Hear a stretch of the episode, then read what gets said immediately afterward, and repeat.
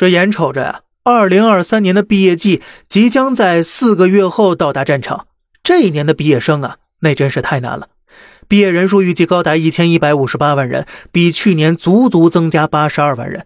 不仅如此啊，去年毕业的一千零七十六万大军里，估计还有很多没找到满意工作的。加之去年大环境不好，很多公司纷纷降薪裁员，甚至倒闭了。也就是说呀，今年毕业的人不仅要和同届的人卷，和师兄师姐卷，还要和来自各行各业的失业人员卷起来。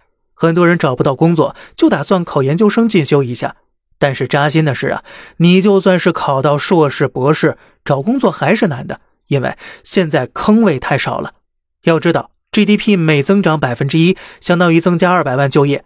过去经济发展很快，一九七八年至二零零七年，平均每年有百分之十啊，也就是说呢，每年能带动两千多万个就业岗位。同时，抢饭碗的毕业生呢，那也不到五百万人。这时候，我们经历了改开，各种机会层出不穷。两千年后呢，又加入 WTO，涌入大量海外订单。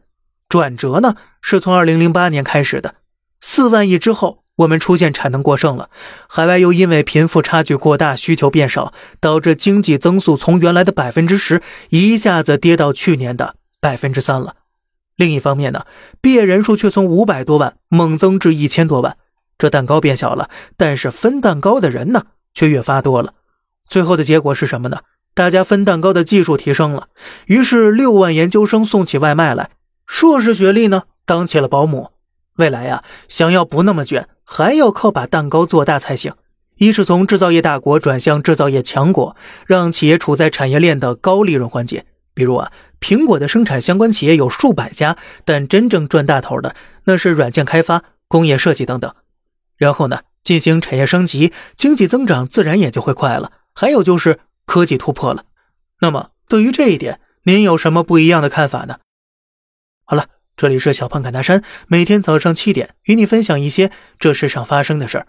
观点来自网络，咱们下期再见，拜拜。